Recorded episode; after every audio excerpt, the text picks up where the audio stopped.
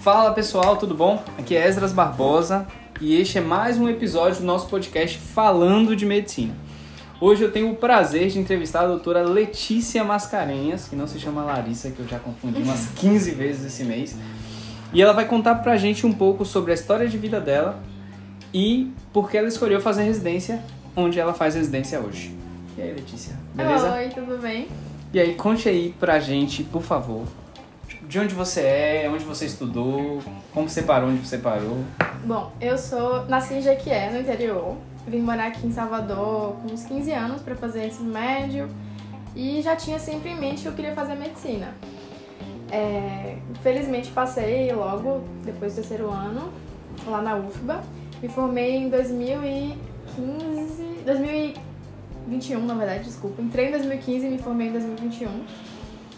É, e ao longo do curso sempre sempre fui, sempre fui muito aberta a tudo que eu queria aprender para ter a melhor escolha possível. É, e sempre gostei muito de clínica. Na verdade, sempre gostava muito de tudo. Esse foi o meu grande problema ao longo do, do internato, porque eu não conseguia me decidir o que eu queria fazer. O que geralmente é um problema da galera que gosta de clínica. É isso. Gosta de Consegue tudo e acaba fazendo clínica. Ficar num lugar só ali, né, do corpo. E excluí cirurgia de logo de cara também. Então foi meio que naturalmente conduzida pra clínica mesmo. E aí, vou, vou interromper só um detalhe aqui. Por que excluir logo cirurgia de cara? Por quê? Por que não cirurgia? Eu até tentei gostar da cirurgia do ambiente, do centro cirúrgico e tal, mas realmente não gostava, não me sentia bem. E tinham outros colegas que realmente tinham uma paixão assim bem grande pelo lugar, por estar ali na, na cirurgia e tal, e eu realmente não me sentia assim. É, por outro lado, sempre gostei muito da clínica e de abrir o Harrison e ver lá todas as opções de temas que você podia aprender. E por mim eu ficava lá estudando aquilo a tarde toda sem problemas. Show de bola, show de bola. Você disse que estudou então na UFBA. Isso. Um detalhe que eu ia falar na introdução, até ensaiei, mas esqueci. Letícia foi colega de vôlei do meu primo, Cauã Uhum. Lisboa. Abraço, Cauã, se você estiver escutando. Vou te mandar esse episódio depois. E me conte então, Letícia, você se formou em 2021. Foi 2021, pós-pandemia, a gente atrasou um ano a formação por causa disso. O que Mas- aconteceu especificamente? Sobre prática? É porque, na verdade, durante o tempo da pandemia, né, não foi. Esse tempo não foi computado depois, não foi nada. Nada foi excluído. Então Ah, a gente tudo que foi que feito- tudo. Tudo que foi feito se perdeu durante a pandemia, seria assim. Não, na verdade, o tempo todo, porque algumas faculdades acabaram meio que. Como é que fala? Diminuindo o tempo para as turmas se formarem um pouco mais cedo conseguirem pegar a prova de residência e tudo mais. Entendi. E aí a gente acabou que não conseguiu. Tinha todo o planejamento, quem fez cursinho e tal, para fazer a prova é, em 2020. E entrar em 2021. Isso. E aí acabou que a gente não conseguiu e, enfim, planos mudaram e tivemos que nos adaptar. Mas deu tudo certo no final, graças Você a Deus. Formou quando 2021 então? Foi julho. Julho. Foi em julho. A gente ia se formar em janeiro. Foram seis meses de diferença aí. E aí acabou perdendo a prova por causa disso, né? Porque se formou depois do, de março, que era a Entendi. entrada. Entendi. E aí? Letícia formou, CRM na mão. Como foi a CRM tra- mão. trajetória depois? Então, é, eu já pensava em fazer prova logo assim que me formasse na faculdade, entrar logo na residência. É, teve esse período aí de julho até dezembro que eu fiquei estudando muito para fazer prova e também trabalhando um pouquinho. Comecei a pegar uns plantões de, de emergência no interior, uma vez por semana, mais ou menos assim, para não também não desgastar muito, porque eu tava bem focada nas provas mesmo. Aí trabalhei durante uns três meses nesses plantões de, de emergência mesmo, lá em Catu, na cidade do interior aqui. E fiquei me preparando para a prova. Prestei algumas provas, prestei aqui em Sus Bahia, prestei é, em São Paulo também, mas depois acabei optando por ficar aqui mesmo. Então você conciliou tanto o trabalho quanto a preparação para as provas de residência, seria Isso. assim? Fazer um dinheirinho ali, né? Que depois que você se forma, sempre é bom. É, e, e a família começa a cobrar, né? E aí, tá trabalhando, já se formou, né? Você é, É. médica, tem que ter dinheiro. É, não, meus pais sempre foram bem tranquilos, assim. Assim, nunca me tiveram muita pressão, não. Eu que era mais uma pressão interna mesmo, de, de me jogar pelo mundo, assim, e pegar plantão e viver mesmo a, a profissão, né? Que a gente espera tanto. Sim. E como você conseguiu o seu primeiro plantão? Quem te indicou? Como você conseguiu? Como foi lá? Foi uma amiga, é, uma colega, na verdade, de também tinha se formado, conseguiu um contato lá com pessoas que trabalhavam nesse hospital e aí acabei indo com ela no primeiro dia, depois gostei e fiquei indo dar esse plantão de 24 horas aí, uma vez por semana, pelo menos. Em Catu. Em Catu. Que era seu único plantão da semana. certo? Isso. É, pagava todo mês certinho. Também Uma gostei. hora de Salvador? É, uma hora de Salvador, mais ou menos. Uhum. E foi isso. Show de bola. É, que mais? A gente. Ah, claro, prova de residência. Você se Uhum. preparou para prova de residência? Como você se preparou para prova de residência? Eu fiz medicurso. Eu fiz. Como eu, eu achei que ia me formar em 2000 e, e no finalzinho né, de 2020 ali, eu acabei fazendo o medicurso antes, né? Eu fiz o medicurso no quinto ano de faculdade e fiz o med no sexto ano. É, gostei muito de ter feito o medicurso. Eu acho que me ajudou não só para preparação para a prova, mas também para estudar mesmo no internato e, e as aulas eram muito boas. O, o- as apostilas também eram muito boas. Eu cheguei a estudar bastante pelas apostilas também, não só pelas aulas. É, e acho que consegui conciliar bem assim com o internato, Massa. não prejudicar também, né? E você, fez, você falou que fez várias provas. Fez Sus Bahia e fez outros lugares. Isso. E como é que você terminou escolhendo pelo Sus Bahia? Ou Sus Bahia que te escolheu? É, assim, é, sempre foi uma opção minha ficar aqui em Salvador também. É, eu nunca fui aquela pessoa de que, ah, não, só posso fazer fora daqui. É, não, eu gosto de morar aqui, eu acho que você tem uma boa preparação em clínica médica aqui nos, nos locais que, que, que existem. É, e tem um primo meu também que sempre me falava, não, o irmão, o irmão Dulce é um lugar ótimo, que ele fez residência de clínica lá, ele era uma grande referência minha também, de médico, assim. É, então ele sempre me falava disso e eu fiquei com mais vontade de fazer a residência lá por causa dele também. Apesar de já ter feito a faculdade lá no, no UPS, que era um lugar que eu também gostava muito. É, eu nunca tinha conhecido o Irmão Dulce, nunca tinha ido lá, a gente não roda lá, não conhece. Só uma parte de geriatria que é bem rápida.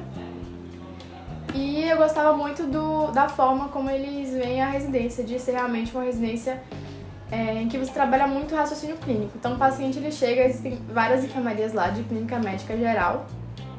É, e aí o paciente chega pra você regulado e você tem que descobrir o que ele tem. Ele não chega, por exemplo, pra enfermaria de reumato, pra enfermaria de nefro, pra enfermaria de pneumo, não. Ele chega pra enfermaria de clínica e você vai fazendo amnésia, exame físico, pedir os exames complementares e aí e fazendo as hipóteses diagnósticas. Então esse, essa forma de pensar eh, eu achava, achava que era mais. incentivava mais você ter o raciocínio clínico e tal. Isso- Legal. Mas você tinha isso do relato de seu primo, Isso, né? exato. Durante a sua faculdade, então, seu internato foi todo no UPS Foi to- praticamente todo no UPS. e um pedaço do É, tinha, Nozid. tinha. A gente rodava também no HGE, na emergência. E também na, na, na maternidade. Rodava na maternidade nova. Fica ali. Lúcia do Magalhães, Samu. uma coisa Magalhães? É José Maria Magalhães. José Magalhães. Show de bola. E aí, beleza. Escolheu o OSIT. o Hospital Escolhi Santo Antônio. Hospital Santo Antônio. Das Obras Sociais Irmã Dulce. Beleza. Nunca tinha nem pisado lá. Ah, que legal. Então foi bem. Primeiro dia, assim, bem de calor mesmo. assim. E não conhecia ninguém de lá também? Ou algum amigo seu Conhecia, também? tinha alguns veteranos meus que já, já faziam residência lá, que estavam no R1. Então também conversei bastante com eles pra saber o que, que eles achavam. Que hoje qual são foi a seus R2, expectativa seria. deles, isso. É, e sempre foi uma, uma opinião muito boa, assim, do, tanto do, do aprendizado de clínica mesmo, quanto do, é, da convivência com os seus R iguais. Então, esse também era um- uma coisa diferencial, assim, pra mim, que eu sa- saberia que eu ia ter apoio se precisasse de ajuda, né? Qu- Quem que não precisa de ajuda na R1? Com certeza. Com certeza. É, então, é, sempre teve esse espírito muito de família mesmo, assim, de... Logo quando você chegava lá, você via que é, os R2, eles passavam muito isso pra gente, assim, de que tem que se ajudar mesmo, que a gente tá ali, que não, não é pra ter competição. E que se você passar por algum perrengue, sempre vai ter alguém pra te dar uma mão e vamos, vamos pensar junto aqui o que, que, que a gente vai fazer. E isso funciona assim hoje. Funciona assim. Quase terminando o R1, você percebeu essa ajuda, essa cooperação dos R2. É, com Eles- certeza. Ninguém larga a mão de ninguém. Ninguém larga. Sempre tem, assim, lá, se não me engano, são oito enfermarias de clínica. É, acabou abrindo outra enfermaria esse, esse ano, na metade do ano mais ou menos. E ficaram oito de clínica geral zona, com mais ou menos 18 pacientes cada enfermaria. É, e a outra enfermaria de cardio, que são 23, 23 a 29 leitos, se não me engano. E aí sempre fica em cada enfermaria, fica mais ou menos dois R1s e um R2. Então sempre fica um R2 ali supervisionando é, os R1s e dando um maior apoio também. Em cada enfermaria são dois R1s Isso, pelo menos dois R1s e um R2. e um R2. Então você fica mais ou menos com nove pacientes por dia. Não, dá uns 18, dividido por 3, dá uns 6. Ah, se porque tiver lotação máxima. os R2 também assumem pacientes. Assumem, é, assumem. Legal. Também assumem. Então, já aproveitando, então como é a rotina do R1 do Osídio? A rotina é o rodízio, né? São 12 meses, tem um mês de férias. É, no R1 também a gente tem um, um rodízio no Couto Maia, da infectologia lá, que alguns R1s rodam. É, e tem o- a, a rodízio aqui também no, no Roberto Santos, da emergência. E basicamente todo o resto da, do R1 é lá no hospital mesmo. Então você vai fazendo rodízio entre as enfermarias. É bom esse. Assim, Nove meses, né? Isso. Enfermeiras. É, o, perf- o perfil de paciente, assim, tem duas enfermarias que são femininas e as outras são masculinas. É, e é bom você. Esse rodízio é bom porque você vê muito a, a visão de cada preceptor. Então, apesar de ser enfermaria de clínica geral, às vezes de uma enfermaria masculina para outra não muda tanto o perfil, mas você tem preceptores diferentes, tem visões diferentes, mas eles discutem o caso como se fosse clínica médica mesmo, apesar de cada um ter uma especialidade. É, Um preceptor por enfermaria? e não, tem algumas que tem dois. Ok. Algumas que tem dois. É, e aí na maioria dos dias também tem visita. Alguns dias não tem visita. Mas você vai ver que ao longo do ano isso não vai fazer tanta diferença assim. Então, de segunda a sexta, ou de domingo a domingo, como é? Segunda-feira, sete horas da manhã. Isso. Toda Certo. segunda de manhã tem a sessão semanal com o CG. Que é Carlos Geraldo, que é o preceptor coordenador da residência. Então. Fundador e coordenador. Fundador e coordenador, exato. É... Em toda segunda, às 7 horas da manhã, a gente tem essa sessão de caso clínico, que é apresentado por um R1. É, E aí tem essa discussão mesmo no auditório, que cada um pode falar seu hipótese e ter uma discussão bem aberta mesmo, que até o interno pode, pode participar também. Então, geralmente passa pro interno, depois pro R1, depois pro R2, depois os preceptores que estão lá também comentam o caso. Perfeito. Terça-feira. aí- Ah, desculpe, continue. Isso, e aí no resto da semana, sempre 7 horas da manhã, né, até sexta, é, e até você acabar suas atividades do dia. Então pode ser que é, você saia meio-dia, se você acabar um pouco mais cedo, mas às vezes a, a gente acaba até se prolongando para uma, duas horas da tarde, enfim. Dá o tempo de cada um também e às vezes acontece intercorrência que você acaba tendo que ficar um pouquinho até mais tarde. Mas lá sempre tem o PE da tarde.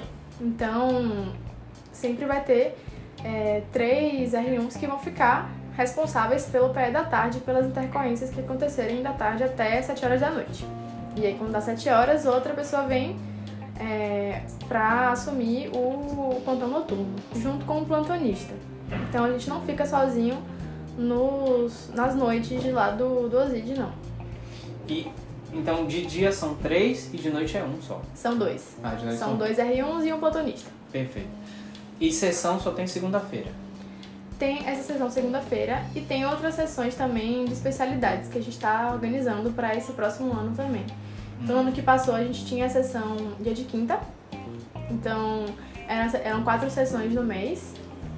E a gente tinha convidado de preceptor para ficar discutindo junto. Alguém apresentava, algum R1 apresentava sobre um tema. Então, por exemplo, ah, o mês da cardiologia, vamos discutir sobre infarto com supra. É, na, outra, na outra semana vamos discutir sobre taquicardias, taquiarritmias. E aí cada mês a gente dividiu assim e foi convidando os preceptores para fazer esse, essa aula conjunta. Legal. Então, oficialmente, te, é segunda e quinta Isso, sessões. isso. Segunda com CG Isso. e quinta de acordo com a organização própria da residência. Exato. Massa, massa. E a gente estava falando agora há pouco que vocês não têm pós-SN. Não temos, Então, Tem é. plantão noturno e no outro dia vida que segue trabalhando. Exato.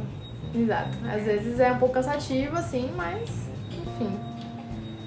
É, No final vale a pena, assim. É muito aprendizado nos plantões noturnos. Então os plantonistas que estão com a gente lá, eles eram. é, já eram ex-residentes, já, eram, já são formados. Alguns inclusive já têm outra especialidade depois da clínica. E eles também têm esse espírito muito de família, de ajudar e de realmente ensinar.